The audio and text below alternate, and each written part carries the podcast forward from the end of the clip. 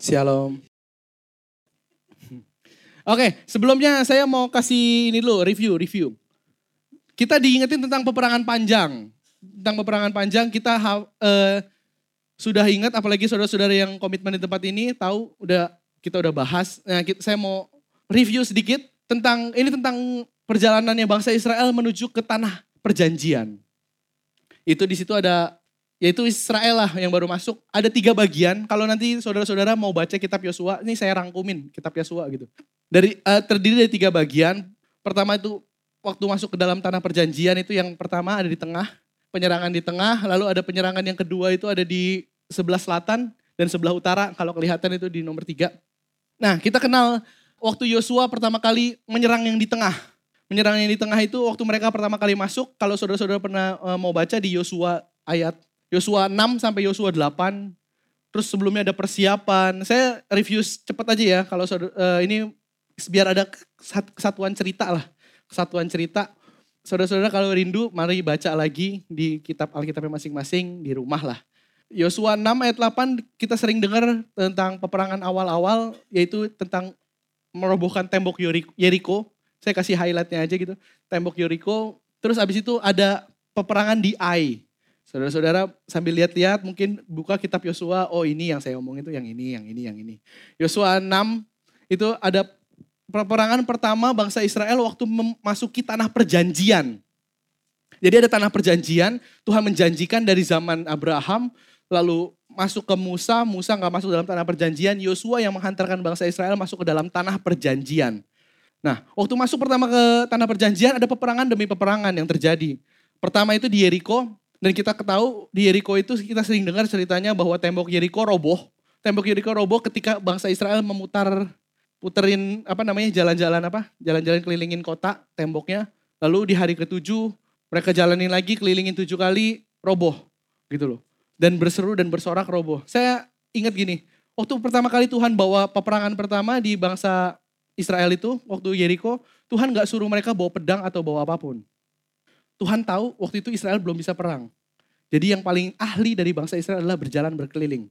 Jadi Tuhan strategi pertamanya dia berkelilingin aja dulu. Dan bersuara dan bersorak. Abis itu robohlah tembok Jericho. Itu peperangan pertama. Waktu di uh, yang penyerangan yang di tengah. Lalu kita kenal ada di perang di Ai. Perang di Ai ini waktu di sini terjadi kekalahan pertamanya. Kalau saudara-saudara pernah baca ada di ada namanya akan, akan itu dia akhirnya mencuri apa yang tidak harusnya dicuri. Lalu kalahlah bangsa Israel dan bukan hanya di situ aja kekalahannya kalau kita mau baca lagi ternyata memang saat itu bangsa Israel yang namanya ada pengintai-pengintai mulai mengintai dengan cara pandang yang salah. Mereka cukup bawa 3000 pasukan. Padahal Tuhan bilang waktu habis di Yosua 8-nya kalau nggak salah pas lagi menangin kota Ai itu disuruh 30 ribu pasukan. Jadi ada cara pandang yang salah gitulah. Nah itulah kira-kira, tapi akhirnya Tuhan buat menang, akhirnya Tuhan buat menang lagi. Lalu mulai ke peperangan yang di selatan. Jadi kalau saudara-saudara tahu promis apa namanya tanah perjanjian ini ada bagian selatan dan bagian utara.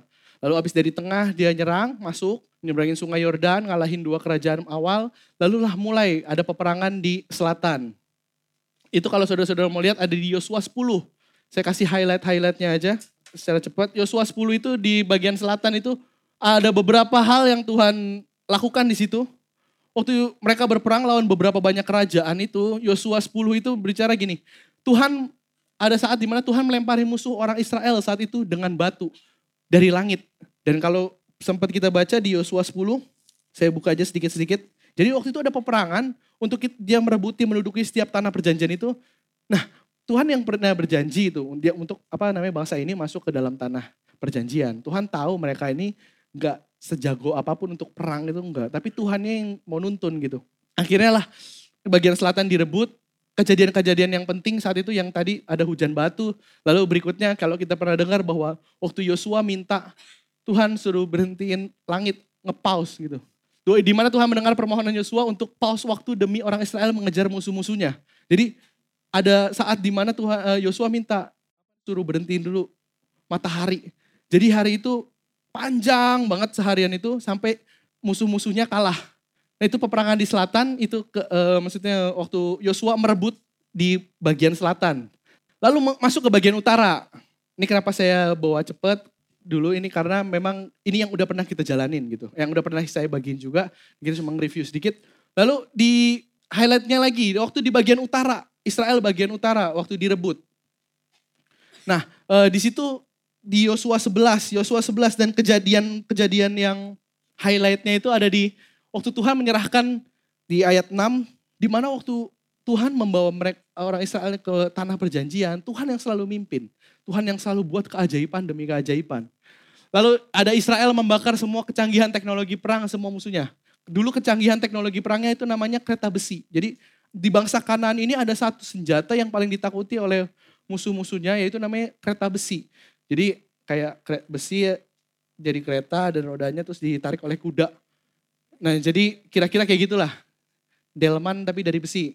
Nah itu orangnya bawa pedang, pokoknya gimana mungkin cepet, terus nggak terkalahkan, itulah kecanggihan. Tapi saat itu Tuhan bakar semuanya, suruh apa Tuhan kalahin. Lalu di Yosua 11-nya ayat 23, jadi review cerita besarnya tentang Israel waktu memasuki setiap tanah perjanjian ada peperangan. Peperangan tadi itu ada eh, terbagi tadi dari tiga, tiga bagian lah, tiga bagian besar. Di mana Tuhan melakukan keajaiban demi keajaibannya. Saudara-saudara saya sarankan mulai baca firmannya. Memang kita diingetin di tempat ini ada peperangan panjang. Lalu diingetin suruh kita baca kitab Yosua. Buat saudara-saudara yang komitmen pasti ngerti tempat ini. Bahkan buat saudara-saudara yang baru pertama kali datang. Mari kita simak Tuhan juga ingetin tentang tanah perjanjian yang harusnya kita masukin hari-hari ini. Suatu hari nanti next, Tuhan emang mau, pul mau pulihin kota kita yaitu kota Bekasi. Nah itu tanah perjanjian yang Tuhan janjikan di tempat ini gitu. Mungkin baru sebagian kecilnya. Nah di situ Tuhan bilang sampai dari tahun 2020 sampai 2025. Nah, kita harus persiapin, ada step-stepnya, lanjutannya. Di sini kita percaya sama jawatan, kenabian, kerasulan, pengajaran, gembala dan penginjilan, penginjil, penginjil. Nah, kita percaya setiap jawatan itu ada yang Tuhan ingin janjikan waktu kita terus ikut dengar-dengaran sama dia gitu. Kita percaya bahwa kehidupan ini, kehidupan ikut Tuhan itu bukan hanya tentang pribadi kita, tapi Tuhan mau bawa ke satu tanah perjanjian yang lebih besar lingkupnya. Yang sebenarnya kehidupan kita juga ada di situ gitu loh. Lalu masuklah Israel, orang Israel ke tanah perjanjian. Jadi dari setiap peperangan yang terjadi, itu masuklah mereka ke tanah perjanjian. Lalu kita buka dulu ayatnya di Yosua 23. Ini pidato perpisahannya Yosua waktu dia udah mau hari-hari terakhirnya untuk ke orang Israel dia ngasih tahu gitu bahwa eh lu tuh harus gini. Di ayat 8 itu intinya. Tetapi kamu harus berpaut kepada Tuhan Allahmu seperti yang kamu lakukan sampai sekarang. Bilang kan gini ya, sampai sekarang. Nah, jadi intinya gini, Intinya pesan Yosua itu adalah Tuhan bawa mereka dengan keajaiban masuk ke dalam tanah perjanjian yang dijanjikan Tuhan. Garis bawahi yang dijanjikan Tuhan. Jadi Tuhan kita tuh Allah yang punya janji dan ia itu yang menepati janji. Ketika dia berjanji, janji adalah janji. Yang pasti akan digenapi apa pun kondisinya. Dia bilang gitu. Lalu tanah perjanjian ini akhirnya dari zaman Musa, sampai akhirnya ada yang mati di padang gurun, eh, apa namanya masuk ke dalam peperangan-peperangan, lalu sampai masuk merebut setiap tanah ini, jadi tanah ini yang Israel ini udah direbut sama Yosua. Jadi raja-rajanya itu udah banyak yang mati, sekitar 31 raja dari banyak berbagai macam kerajaan. Tapi bangsa Israel saat itu Yosuanya udah mau udahan, lalu akhirnya mereka diundi diundi oh bagian yang ini di sini, bagian yang ini deket sini, bagiannya si ini, suku ini deket sini. Jadi dibagi-bagi. Dan mereka harus jalan sendiri untuk menduduki. Jadi beda ya, bedanya merebut dan menduduki. Jadi kalau merebut itu udah dikalah-kalahin. Kita tinggal masukin, kita dudukin gitu. Maksudnya tinggal kita masuk, lalu duduk. Ya udah itulah. Nggak ada yang lain dari kata-kata itu. Maksudnya tinggal masuk dan menduduki. Jadi ada kata-kata bahwa ya itu nanti Tuhan yang ngatur, Tuhan yang apa namanya Tuhan yang pimpin, Tuhan yang kasih tahu. Waktu merebut dari tanah 31 31 raja itu mati aja, itu Tuhan udah bimbing. Apalagi hanya tinggal duduk, tinggal masukin satu-satu suku demi suku demi suku di dalam tanah perjanjian. Saudara-saudara, siapa di sini yang mau masuk dalam tanah perjanjiannya Tuhan? Waktu kita masuk ke dalam apa yang Tuhan janjikan, entah itu soal keluarga, Entah itu soal masa depan, entah itu soal pemulihan, entah itu soal kesehatan, atau yang lebih besar lagi yang sudah Tuhan janjikan, pemulihan bangsa dan kota kita. Ada yang sampai ke sana? Tanah perjanjiannya mau sampai besar? Amin ya.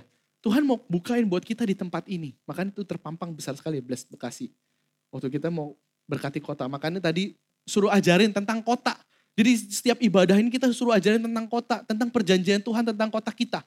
Jadi kalau hari ini saya mau bagiin, Mungkin ada yang baru pertama kali datang, ini apaan kita ngapain di Bekasi, Bekasi apaan, nah gini-gini. Tuhan mau, sudah menjanjikan bahwa ada pemulihan di kota ini.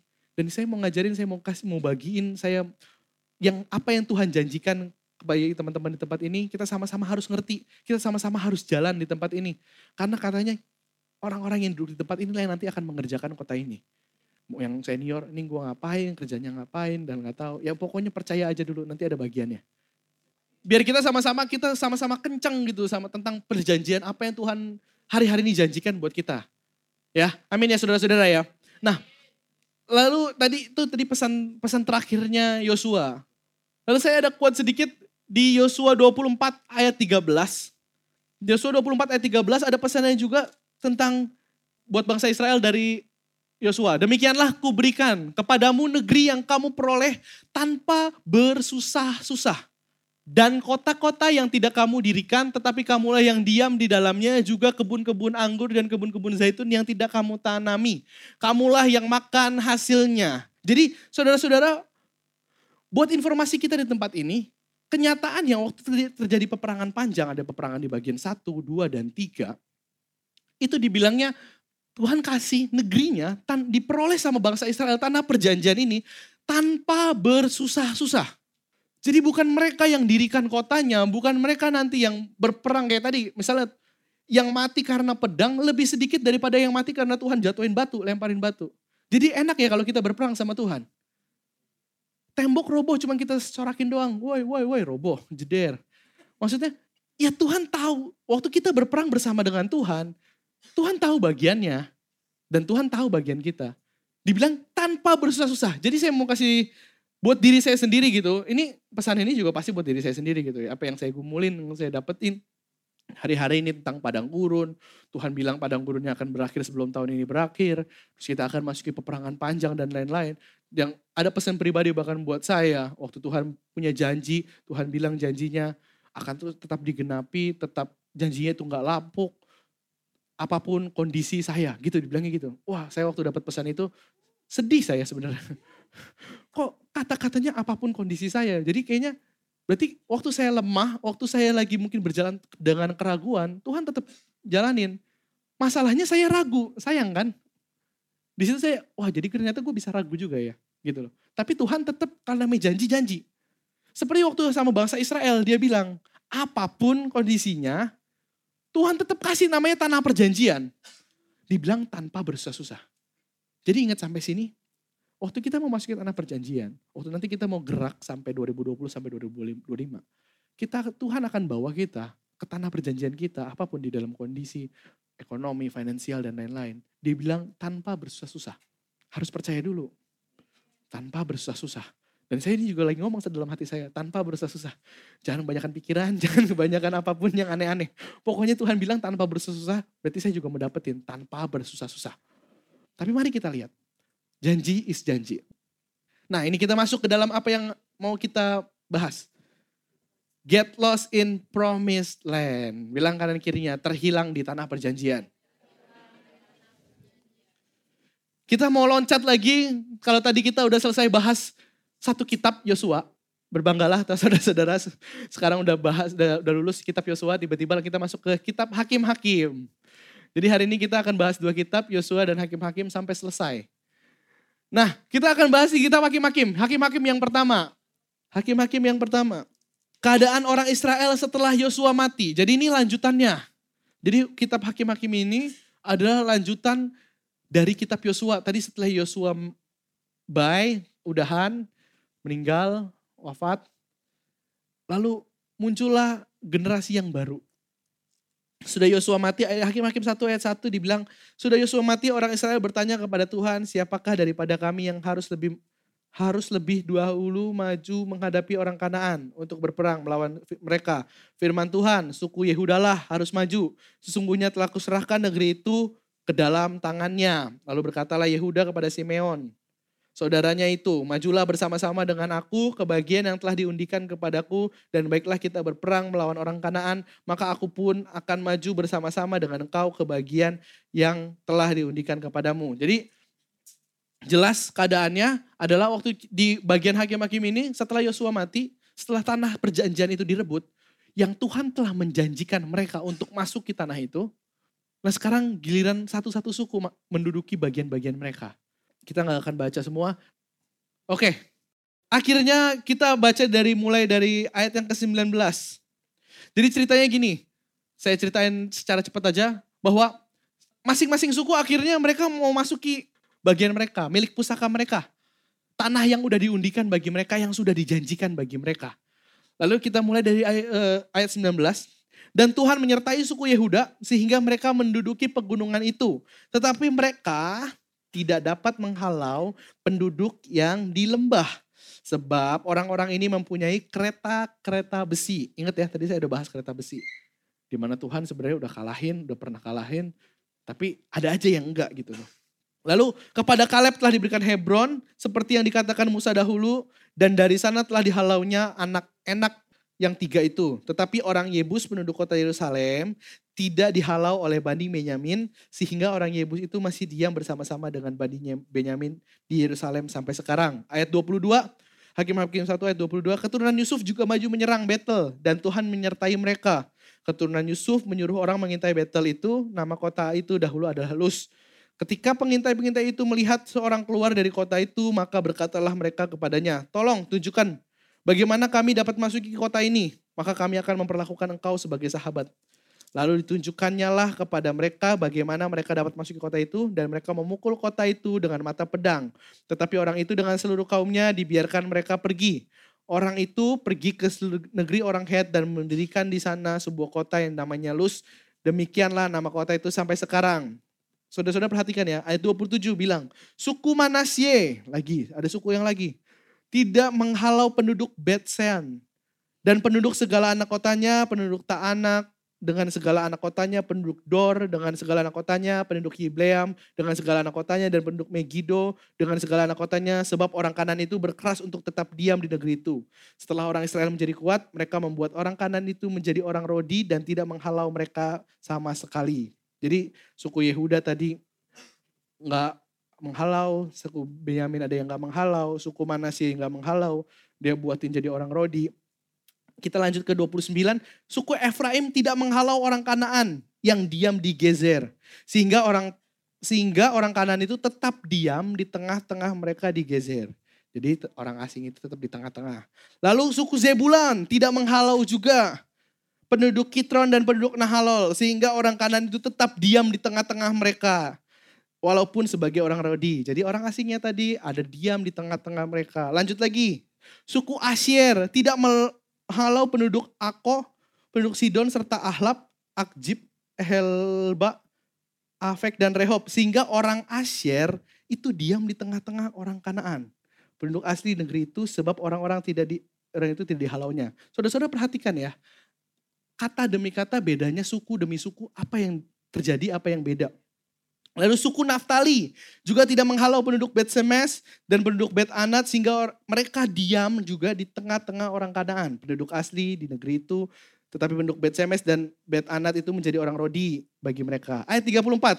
Orang Amori mendesak Bani Dan ke, sebuah, ke sebelah pegunungan dan tidak membiarkan mereka turun ke lembah.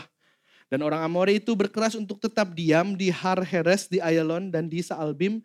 Walaupun mereka mendapat tekanan berat dari keturunan Yusuf sebab mereka menjadi orang Rodi. Daerah orang Amori itu mulai dari pendakian Akrabim dari Sela terus ke atas. Nah apa yang saya baca tadi mantra apa? Akrabim, Sela, Sim, Salabim, Har Heres, apalah itu. Banyak kota-kota dan lain-lain. Saudara-saudara, tapi waktu saya mulai baca dari yang tadi Yosua, ini kan saya senang ya baca Yosua awalnya keren, dipanggil, perang keren, menang, akhirnya juga keren. Akhirnya menang, oh ya masuk dalam tanda perjanjian. Tiba-tiba saya muncul di hakim-hakim. Hakim-hakim satu langsung kacau. Pas lagi baca, begini, begini, begini, begini, begini, begini, begini. Lalu saya mulai memilah gitu. Pas lagi saya baca ada yang mencengangkan gitu. Kata-kata demi kata-katanya. Bukan masalah saya mempelajarinya atau gimana-gimana ya. Emang pelajarin sih harus. Tapi akhirnya saya buat inilah diagram sadis. Jadi ibaratnya yang biru itu orang Israel. Yang merah itu strawberry isinya. Enggak. Itu apa namanya? Orang kanan. Nah, tadi suku Yehuda mereka merebut sebagian besar, akhirnya enggak. Ada yang tinggal satu merah. Lalu ada lagi tadi suku Benyamin, mereka tinggal bersama-sama dibilangnya. Kenapa saya itu agak besar? Karena enggak jadi orang Rodi juga, mereka enggak nindas gitu. Terus ada lagi yang suku Yusuf, mereka menghalau mereka keluar, tapi jadi sahabat. Ada ya tadi ya, suku Yusuf dihalau keluar tapi jadi sahabat. Jadi saya kasih garis kecil itu, sahabat. Lalu ada di suku Manasye, mereka jadi orang tinggal di tengah-tengah. Jadi bangsa asing itu tetap tinggal di tengah-tengah, lalu apa namanya, e, jadi orang Rodi kalau nggak salah. Terus suku Efraim dibilang apa? Sehingga, nah ini ada tinggal agak lebih gede, kenapa? Karena tidak jadi orang Rodi. Maksudnya orang Rodi itu nggak disiksa gitu maksud lo. Jadi nggak apa, nggak jadi di budaki, nggak disuruh gitu loh. Maksudnya nggak jadi mayoritas lah, ibaratnya gitulah. Nah, terus di Zebulon jadi mayoritas. Nah, yang udah mulai dari suku Asyir ini. Suku Asyir dibilang yang tinggal di tengah-tengah itu malah orang Israel. Ngerti nggak maksudnya? Jadi ketika Tuhan suruh menduduki negeri demi negeri, suku demi suku itu beda-beda responnya. Waktu suku demi suku beda-beda responnya, lah saya kaget pas lagi Asyir. Kenapa waktu di Asyir orang Israel yang tinggal di tengah-tengah keasingan itu. Jadi di sini yang mayoritas adalah orang Kanaan. Lalu di mana lagi? Naftali juga sehingga mereka diam di tengah-tengah orang Kanaan. Jadi kondisinya saat itu berbalik. Bukan mestinya Tuhan firmannya jelas. Firmannya jelas bahwa harusnya digeser semua. Harusnya dihalau semua. Kalau saudara tadi baca ayat Yosua 23, perintahnya adalah digeser semua, dihalau semuanya. Waktu mereka masuk ke dalam tanah perjanjian, harusnya dihalau semuanya. Kalau enggak, mereka akan jadi jerat. Bagi lambung, duri bagi lambung, ya kalau salah. Ya. Sama, eh cambuk bagi lambung dan duri bagi mata. Sakit. Maksudnya itu yang nanti. Terus akhirnya di Dan, ah terlebih lagi di Dan. Saudara kalau baca dibilang gitu, orang Amori mendesak Bani Dan keluar. Jadi segala yang sudah dijanjikan Tuhan, apa yang hari-hari dijanjikan Tuhan, orang Israel setiap sukunya masuk semua ke dalam tanah perjanjian. Hari ini saya mau bilang, waktu saya dapat ini saya bilang sama diri saya, saya juga tahu gini, sebentar lagi kemenangan demi kemenangan itu pasti terjadi.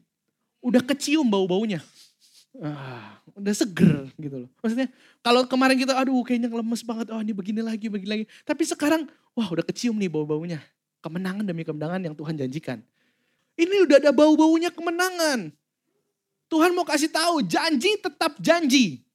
Janjinya Tuhan pasti terjadi. Pas lagi masuknya, mendudukinya.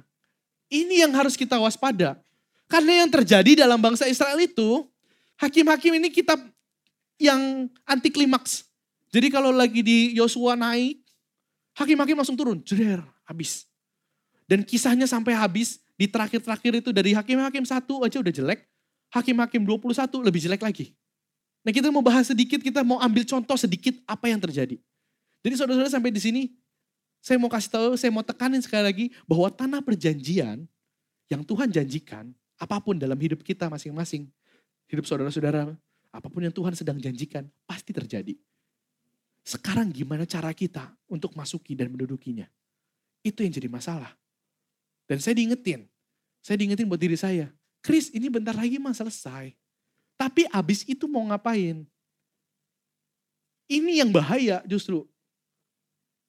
Makanya Yosua itu waktu di Yosua 23, Yosua 24 sebelum dia meninggal, dia sangat menekankan sama bangsa Israel. Sampai ada kata-kata gini, bisa nggak lu ini terlalu berat katanya. Untuk tetap ikut dan beribadah sama Tuhan. Nah kejadiannya hakim-hakim satu setelah Yosua mati terjadilah ini. Hakim-hakim dua, kita buka hakim-hakim dua.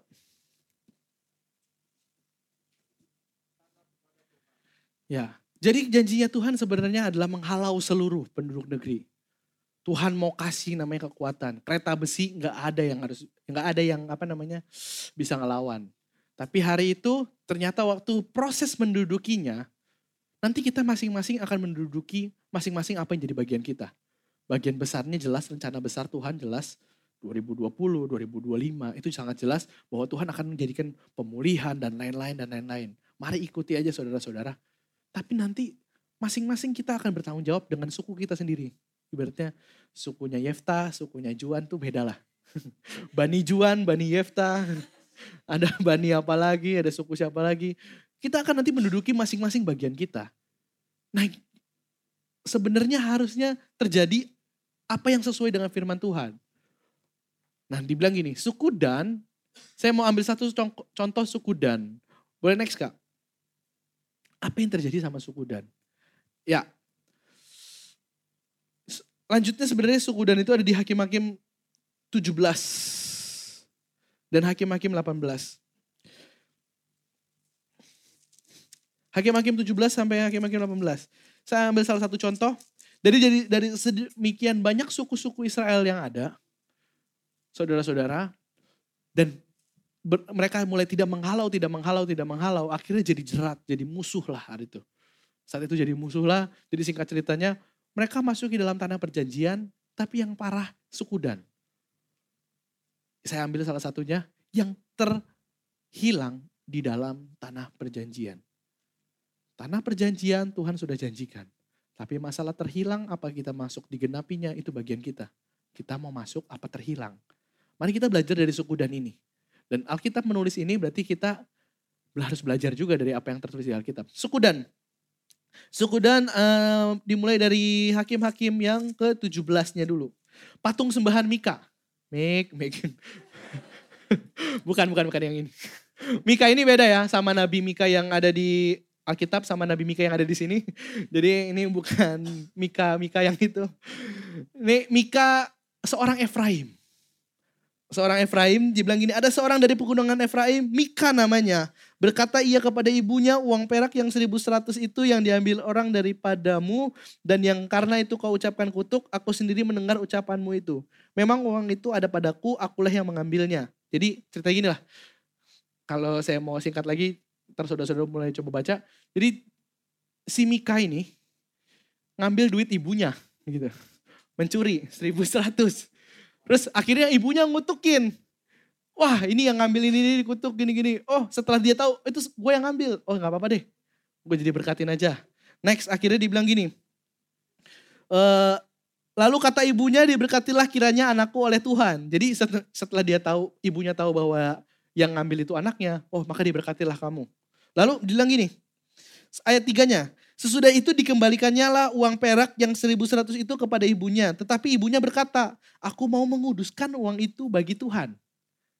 Ya, menguduskan uang itu bagi Tuhan. Aku menyerahkannya untuk anakku supaya dibuat patung pahatan dan patung tuangan daripada uang itu. Maka sekarang uang itu kukembalikan kepadamu. Jadi dibalikin tuh duit. Kata ibunya, Mik, nih Mik. Pegang Mik. Konotasinya jadi nggak enak ya. Mik pegang Mik. Juan jangan senyum-senyum. Mik pegang Mik. Katanya disuruh lu buat deh. Ini gue sembahin bagi Tuhan. Lu buat patung. Pahatan dan patung tuangan.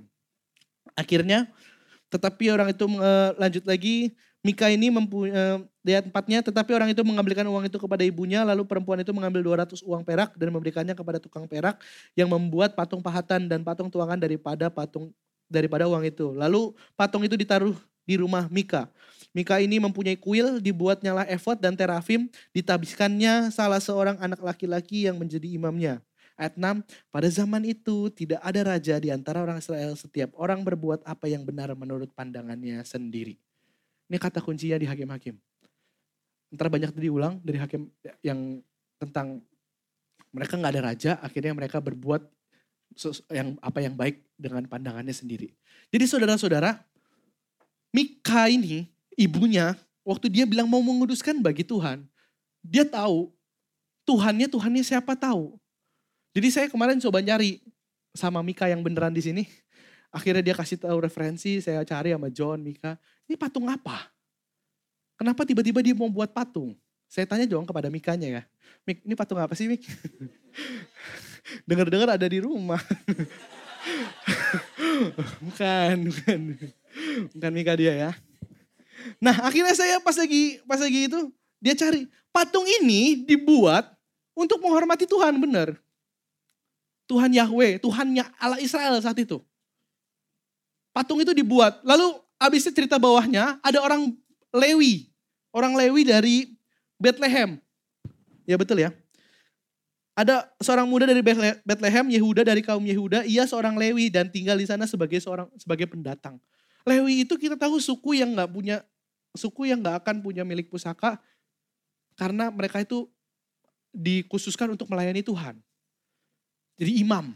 Nah, tiba-tiba ada orang Lewi. Nah, si Mika ini tadi langsung uh, memperkerjakan orang Lewi ini untuk jadi imam di kuilnya. Apa yang terjadi saat ini, saat itu adalah karena mereka di ayat tadi, di ayat 6-nya dibilang, pada zaman itu tidak ada raja di antara orang Israel, setiap orang berbuat apa yang benar menurut pandangannya sendiri. Nah, saya bilang, saya tulis itu, get lost in their own eyes. Jadi mereka mulai terhilang. Firman Tuhan jelas, kalau di kitab, kan makanya suruh baca kitabnya, suruh diingetin bahwa mereka itu harusnya nggak buat patung. Mempersembahkan ada caranya sendiri. Tapi saat itu Orang Efraim juga, kalau tadi kita orang Efraim tuh yang mana ya? Gue juga lupa tuh. Yang biru apa yang merahnya yang segala. Tapi pokoknya nggak dihalau. Akhirnya karena mungkin mereka melihat cara-cara orang Israel, eh cara-cara orang Kanaan saat itu beribadah dengan patung, maka mulailah mereka mulai ikut-ikutan dengan cara itu. Dibuatlah patung. Karena ketidaktahuan. Karena dibilang, karena mereka Sebab mereka setiap orang berbuat apa yang benar menurut pandangannya sendiri. Ini awal ceritanya suku Dan. Sampai dia, uh, ntar nyambungnya ke suku Dan dah pokoknya. Habis itu, jadi awalnya ada seorang Mika ini yang dari seorang Efraim ini. Yang akhirnya salah tangkap pandangannya tentang Tuhan. Karena banyak terkontaminasi dengan hal-hal lainnya. Hal-hal yang harusnya dihalau, Akhirnya jadi jerat. Nah ini contohnya. Jadi hari-hari ini saudara-saudara, apa pun yang harusnya kita perangi hari-hari ini. Yang Tuhan suruh bilang halau, geser. Masuk ke dalam tanah perjanjian pasti masuk.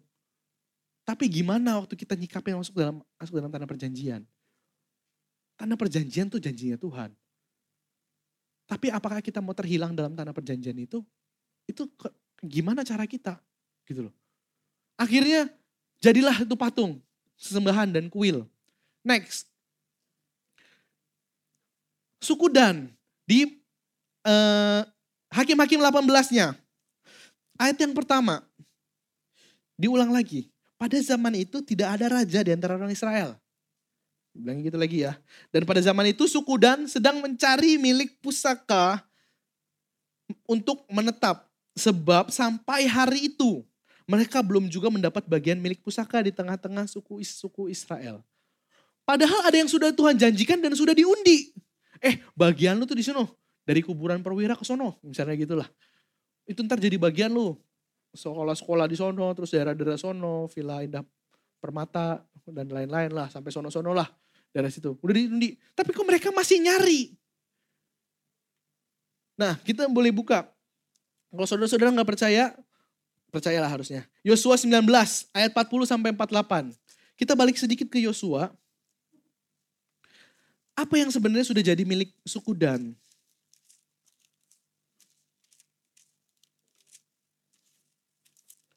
Yosua 19 ayat 40 sampai 48. Saya aja yang bacain. Bilang milik pusaka suku Dan. Jadi sebenarnya suku Dan udah punya bagian. Saya percaya di tempat ini kita semua sudah punya bagian. Di dalam apa yang dijanjikan Tuhan, tanah perjanjian, saya ngulang sekali lagi kata-kata ini, tanah perjanjian pasti terjadi buat kita. Dan sudah ditentukan bagian-bagian kita. Masa depan, kesembuhan, pemulihan, finansial, semuanya. Tuhan udah berjanji ya berjanji gitu loh. Lalu udah ditentukan juga. Nah kata-kata ini, bagi suku Bani Dan menurut kaum-kaum mereka keluarlah undian yang ketujuh Daerah milik pusaka mereka ialah Zora, Esitaol, Irsemes, Saalabin, Ayalon, Yitla, Etlon, Timna, Ekron, LTK, Gibeton, Baalat, Yehud, Beneber. ben, Ben ini beneran loh Ben, gua gak salah ngomong Ben. Gak bener nih. Lu aja jadi milik pusaka lu. Gatrimon, Meyarkon, dan Rakon bersama-sama dengan daerah di seberang Yahfo. Sudah cukup, lanjut lagi ya. Nah, ayat 47 ada yang unik di sini bilangnya. Karena daerah Bani Dan telah menjadi terlalu sempit untuk mereka, maka berjalanlah Bani Dan itu maju dan berperang melawan kota Lesem. Jadi saudara-saudara, ini yang nanti masuk ke Hakim-Hakim 18. Jadi ini ceritanya paralel ceritanya. Jadi Bani Dan ini lagi mencari Milik pusaka gue yang mana nih? Yang tadi udah disebutin, kok gak masuk-masuk? Kok gak, gak ada yang pas? Terus dibilang gini di ayat, di Yosuanya dibilang gini, karena daerah Bani Dan telah menjadi terlalu sempit. Di pikiran saya pertama kali, waktu dibilang terlalu sempit, berarti Bani Dannya terlalu banyak. Apakah Yosua salah ngundinya? Kok kasihnya yang kecil-kecil? Padahal sukunya banyak. Saya berpikir itu pertama. Ada yang salah kan dari Yosua? Pas lagi saya baca-baca lagi, ternyata bukan masalah Yosua ngasihnya salah gitu, terlalu sempit. Tapi di situ ada kata-kata kalau saudara-saudara mau buka bahasa Inggris yang walaupun bahasa Indonesia deh, bahasa Indonesia yang sehari-hari. Kemarin saya ngobrol sama Mika, Mika sama John juga, saya bilang gini. Kata-katanya di situ dibilang gini, Bani Dan tergeser. Kayak tadi di ayat yang di hakim-hakim pertama tadi dibilang gini, orang Amori nggak menetap apa, nggak membiarkan mereka masuk ke dalam tanahnya. Jadi Bani Dan gak mau menghalau mereka karena takut. Kalau dibilangnya lagi orang Amori dan orang Kanan itu punya banyak kereta-kereta besi. Jadi Bani dan ini mereka tidak menduduki tanah yang harusnya dijanjikan saat itu. Makanya dia mulai cari-cari yang lain. Makanya dibilang gini, dan mencari milik pusaka untuk menetap. Padahal sudah ada ditentukan. Tapi apa yang ditentukan mereka gak mau rebut. Bukan rebut, salah. Gak mau menduduki.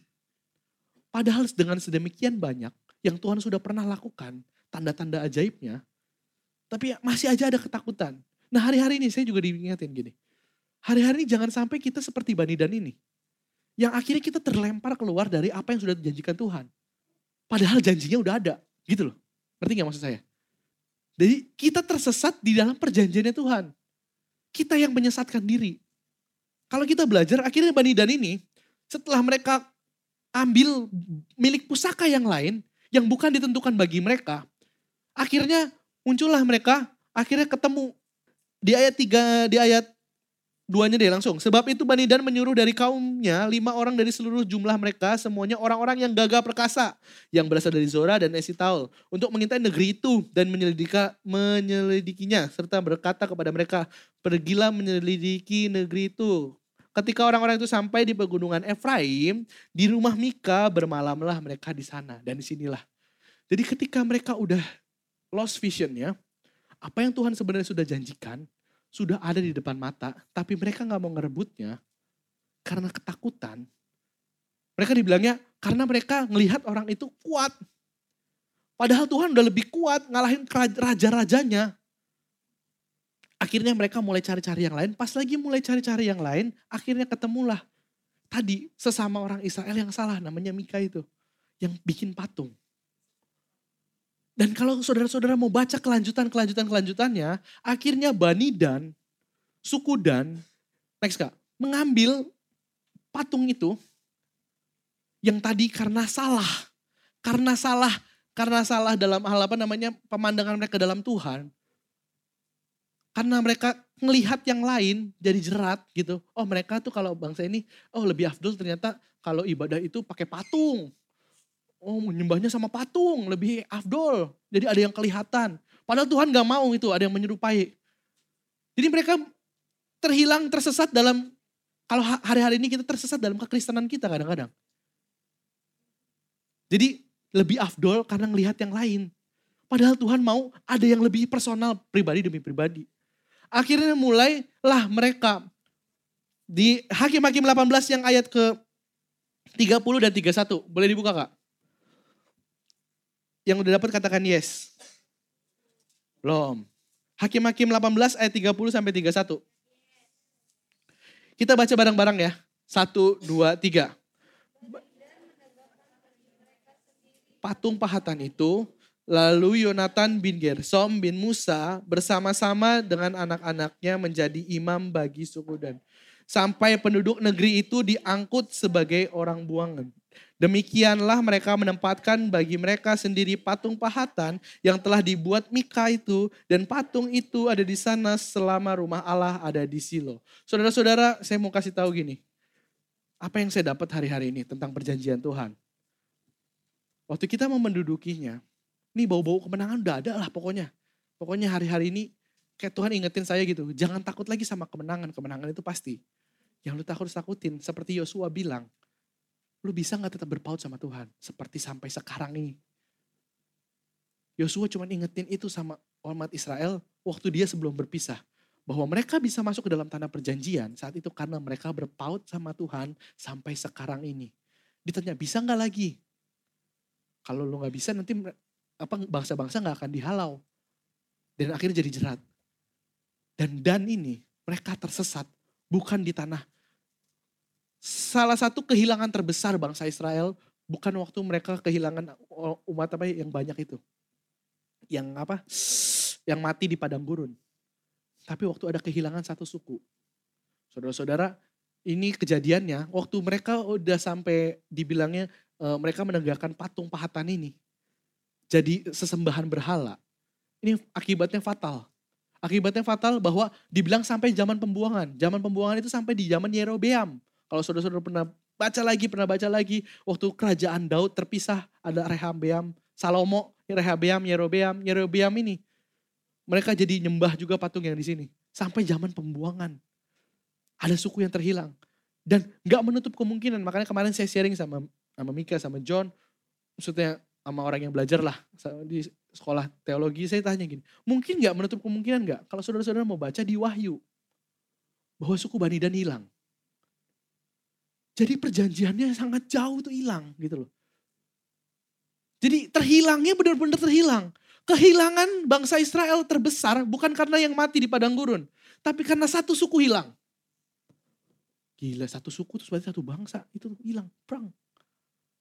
Maksud saya gini, kemenangan itu pasti terjadi. Saya diingetin sama Tuhan gitu. Buat saya pribadi bahkan buat diri saya gitu. Saya harus yakin menang itu pasti. Tapi apa yang harus kita hari-hari ini perhatikan.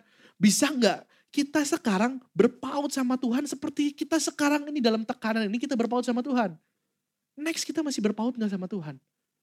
Menghalau, suruh halau semuanya halau. Karena hari-hari ini ada yang harusnya dihalau tapi kita nggak halau. Perhatikan, nanti mungkin ke generasi-generasi berikutnya itu ke anak-anak kita yang bawahnya lagi, ke generasi yang bawahnya lagi, itu jadi jerat.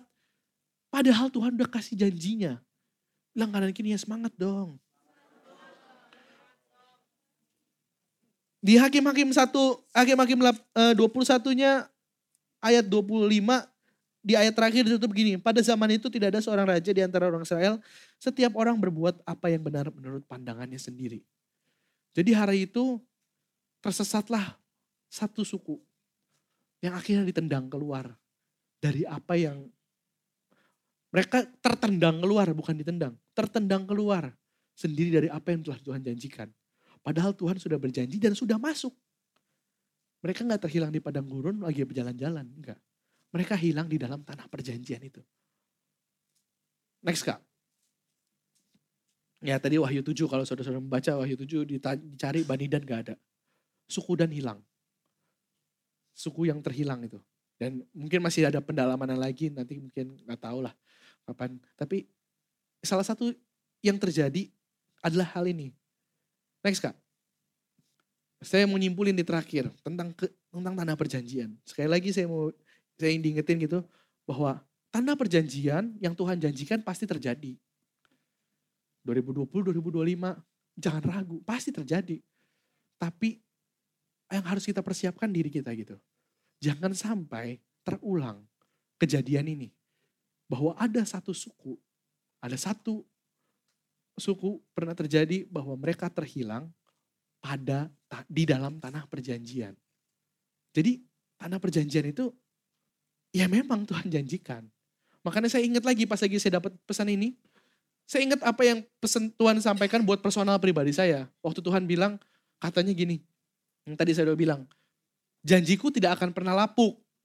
Janjiku, eh dengarlah perkataanku, pasti akan terjadi dan akan genap. Bagaimanapun cara, bagaimanapun cara kamu berjalan. Langsung saya ditegur. Berarti Tuhan pasti terjadi. Tapi waktu saya nggak siap cara berjalan saya, maka saya akan terhilang dalam tanah perjanjian. Next kak. Yang pertama, dibilangnya gini, berpaut kepada Tuhan, demi nyawamu bertekunlah mengasihi Tuhan, berpegang pada janji dan ketetapannya. Itu prinsip. Saya mau kasih kesimpulan dari semua segala cerita yang tadi saya udah dari Yosua sampai hakim-hakim dua kitab. Kesimpulannya kira-kira inilah. Bahwa Tuhan ingetin tadi di Yosua 23, kalau saudara-saudara mau buka Yosua 23. Yosua 23 dibilang gitu. Ayat 8, tetapi kamu harus berpaut kepada Tuhan Allahmu seperti yang kamu lakukan sampai sekarang. Waktu Tuhan Yosua bilang sampai sekarang, waktu kemenangan demi kemenangan itu. Mereka belajar berpaut terus. Dan akhirnya gagal. Karena udah gak berpaut seperti sama yang waktu itu. Terus dibilangnya lagi, maka demi nyawamu bertekunlah mengasihi Tuhan Allahmu. Saya diingetin soal prinsip ketetapannya berpegang pada janji dan ketetapannya itu prinsip. Jadi apa pun yang hari ini kita lagi jalanin, kalau Tuhan bilang halau, halau. Kalau Tuhan bilang suruh geser, geser. Berketetapanlah sama itu gitu loh. Apa pun yang harus tinggalkan, tinggalkan cara pikir atau apa pun. Karena nanti gak sadar, itu bisa jadi jerat bagi ke bawah-bawah kita. Maksudnya terlalu serius ah, oh masa ini udah ngomongin keturunan lagi, gini-gini. Punya pacar aja belum, ya kasihan loh. Tapi maksudnya gini, maksudnya apa yang harus kita lakukan hari-hari ini itu berpengaruh gitu loh. Dan waktunya Tuhan terus berjalan. Gitu sih. Nah terus dibilangnya gini, Yosua 24 ayat 11 sampai 15. Saya yang bacain. Setelah kamu menyeberangi sungai Yordan dan sampai ke Yeriko, berperanglah melawan kamu orang warga kota Jericho, orang Amori, orang Feris, orang Kanaan, orang Het, orang Girgasi, orang Hewi, dan orang Yebus. Tetapi mereka itu kuserahkan ke dalam tanganmu. Kemudian aku melepaskan tabuhan melalui kamu. Dan binatang-binatang ini menghalau mereka dari depanmu. Sehingga, seperti kedua raja orang Amori itu. Sesungguhnya bukan oleh pedangmu dan bukan oleh panahmu. Demikianlah aku berikan kepadamu negeri yang kamu peroleh tanpa bersusah-susah. Dan kota-kota yang tidak kamu dirikan tapi kamulah yang diam di dalamnya, juga kebun-kebun anggur dan kebun-kebun zaitun yang tidak kamu tanami, kamulah yang makan hasilnya. Oleh sebab itu janganlah, oleh sebab itu takutlah akan Tuhan dan beribadahlah kepadanya dengan tulus ikhlas dan setia. Jauhkanlah Allah yang kepadanya nenek moyangmu telah beribadah di seberang sungai Efrat dan di Mesir dan beribadahlah kepada Tuhan. Tetapi jika kamu anggap tidak baik untuk beribadah kepada Tuhan, pilihlah pada hari ini kepada siapa kamu akan beribadah? Allah yang kepadanya nenek moyangmu beribadah di seberang sungai Efrat atau Allah orang Amor yang negerinya kamu diami ini? Tetapi aku dan seisi rumahku kami akan beribadah kepada Tuhan. Hari-hari ini saudara-saudara kita butuh prinsip. Saya ingat uh, sebelum perjalanan ini waktu Tuhan kasih pesan juga buat saya gitu. Waktu uh, kemarin lah orang tua saya sempat ya lagi susah dalam finansial akhirnya ada bisikan-bisikan mulai mau ke orang pinter lah, hafal dan lain-lain. Tapi saya belajar berdoa, akhirnya saya mulai ngomong, saya pernah kesaksian ini, terus saya ngomong gitu. Akhirnya Mas lagi saya ngomong, akhirnya nggak jadi. Saya bilang sama yang mau bawa juga karyawan saya, saya bilang, mulut saya, gue ngomong sama karyawan gue ngomong gini. Saya ngomong, e, pas, udah pasti nggak bakal jadi. Nggak, lu jangan pergi pasti nggak jadi. Kalau ada kejadian kenapa-napa, tanggung jawab loh. bilang gitu. Saya bilang gitu sama karyawan saya, udah tua padahal umur 45 kali ada. Saya ngomong gitu, bodo amat lah. Terus akhirnya nggak jadilah. Akhirnya Tuhan uh, saya doa di sini, suruh ambil waktu untuk berdoa sama keluarga.